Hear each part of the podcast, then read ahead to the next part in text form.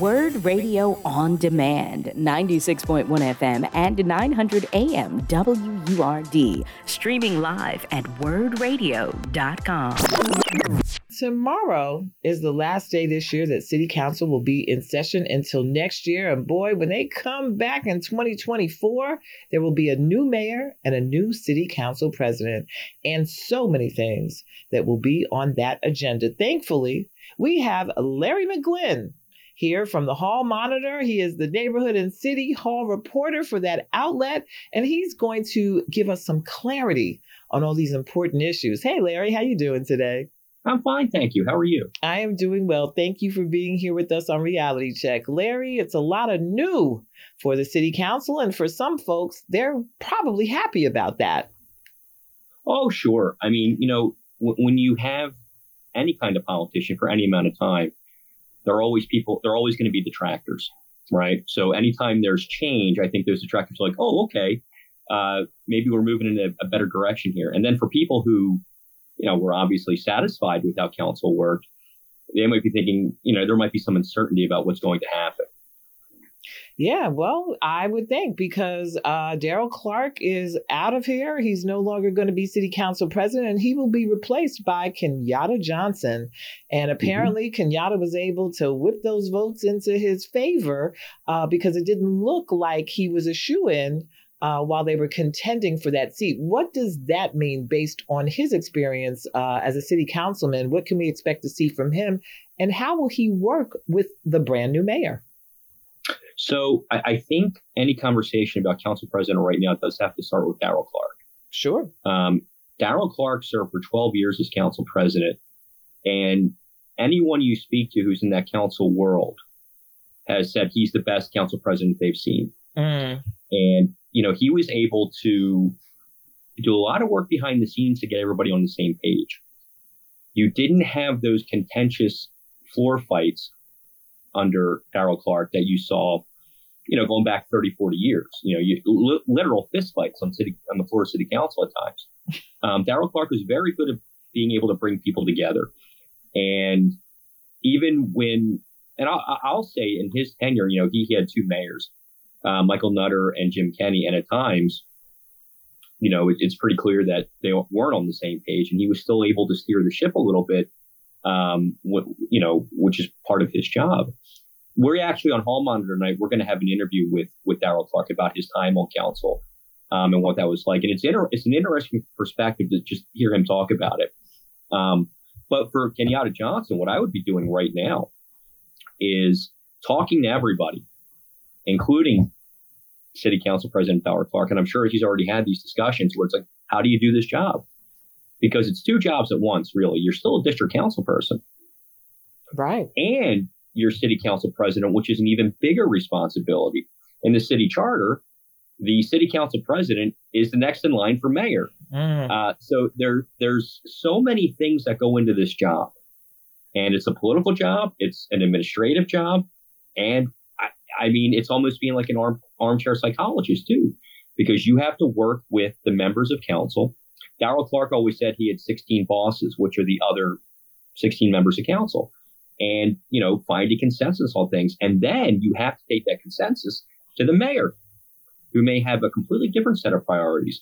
So it, it's being able to help negotiate the legislative and the administration and all the stakeholders from outside city council, lobbyists, um, interest groups, RCOs, the people in your district to try to get them to some sort of consensus to pass meaningful legislation. And it's a lot of steps and it's a lot of work. And that's why things take so long sometimes because you're trying to pull everybody together. Well, we, you know, people can barely pull their family together to agree on a holiday plan. So we know right. that uh, when we're talking about the thorny issues of the day, whether it uh, deals with all these various districts and their priorities and what they have going on, that this is going to be a challenging job. And in the case of uh, Kenyatta Johnson and our new mayor, Cherelle Parker, well, they didn't support each other's campaigns. She did not support his campaign uh, to be president of city council, nor did he support her campaign to be mayor. Yet she kind of uh, uh gave out an olive branch at her uh, first press conference and said that she expected to be able to work with him. Uh, does that bode well for the future, or is that just you know political, you know, gamesmanship? Oh, I, I think it's a little bit of both. You, you, you know, I, I, in preparation for, for speaking to you today, and then some things we're doing on Hall Monitor, I've been looking back at you know articles about the past presidential, city council president changes and successions and the mayoral successions. They all start off talking about how they're going to work together and get along. When John Street was mayor, that didn't last very long. it was very contentious. Same thing with Michael Nutter. Kenney was a little different, um, but eventually that sort of changed as well. And I think that you know that that's absolutely the right foot to start on because you want to have that good relationship. Um, in terms of not having endorsed one another, I don't think it's as as big a sticking point as it might seem. They've worked together on council for for years. They were also uh, both in Harrisburg together at, at the state house level, so they know each other pretty well. I think they're able to let that go and and form a good partnership. I and I, I, you know in politics it's it's a bad idea to take things personally. So I think that they'll be able to get past that and at least start on a good foot, you know. But as we go on, you might see some divisions. You know, our last few mayors have come from city council, and it almost seems like they forget that city what it was like to be a city council member when they were complaining about the mayor. Well, the mayor isn't listening to me. The mayor isn't doing this. And it seems like they all kind of fall into that trap. So hopefully that's one of the things that'll keep city council and the mayor together is if, you know, Mayor elect Parker will understand that, yes, I was a member of city council. I know how it works. I know what the complaints were, and we can work through that together. What are we to expect on the legislative agenda as we go into 2024? Again, with all this, we've got new members of city council, we've got a new city council president, we've got a new mayor. Um, but there are some problems in the city that they need to take on rather immediately. I think public safety certainly is one that people are concerned about. I mean, you know, we go from one horrific crime to another, it just seems like uh, in Philadelphia. And then we also have issues of uh, education, education funding, uh, quality of life issues in the city various things that are happening that, uh, in, in my pet peeve, the fact that we have no bus terminal in Philadelphia, uh, also the proposed 76ers arena that I'm sure is going to gain some traction now with a new mayor. So, what uh, do we know that they're probably going to look at first? And can Cherelle Parker and Kenyatta Johnson work together on it based on their previous history? Yeah, I, I, I think you're right with the, the 76ers arena. I think we're going to start hearing a lot more about that when council comes back on the 25th, probably even before that, because that is a major topic of contention really all around the city. So we're going to see that to, to start with. And I think one of the, the key issues that we keep hearing about, and this goes towards quality of life and crime and crime prevention, is staffing. The city of Philadelphia right now is missing about 20% of its workforce, mm.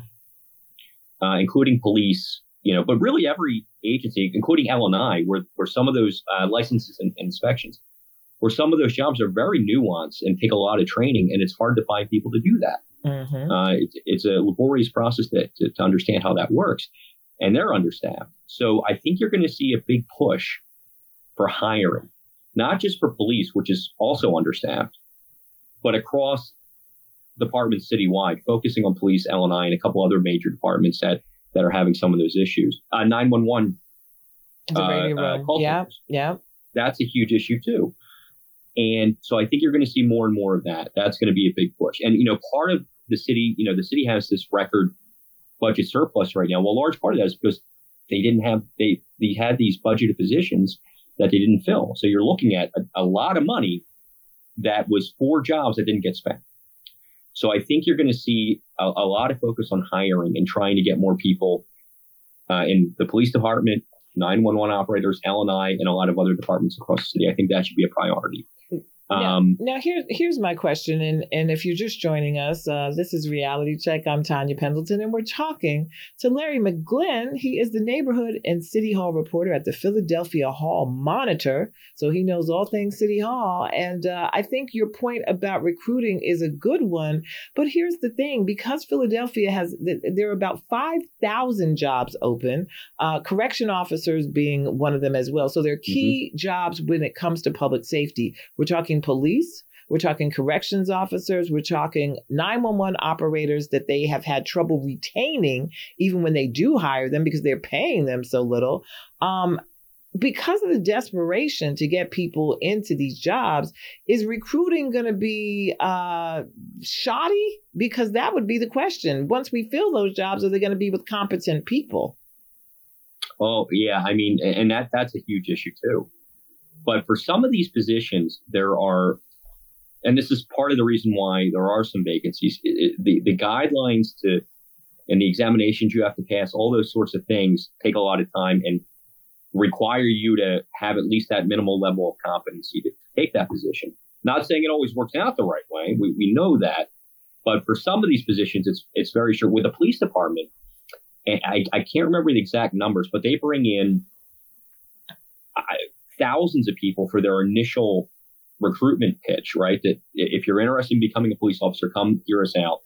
And from that number, when they start going through the different requirements, physical requirements, uh, psychological exa- psychological exam, all the way through to completing um, the police training at the the academy, there's only about 30 or 40 of them left from those thousands who were initially interested.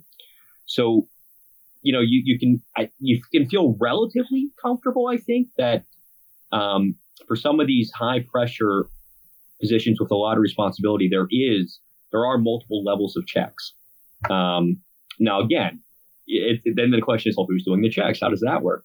Um, I, and I could understand if there's criticism there as well.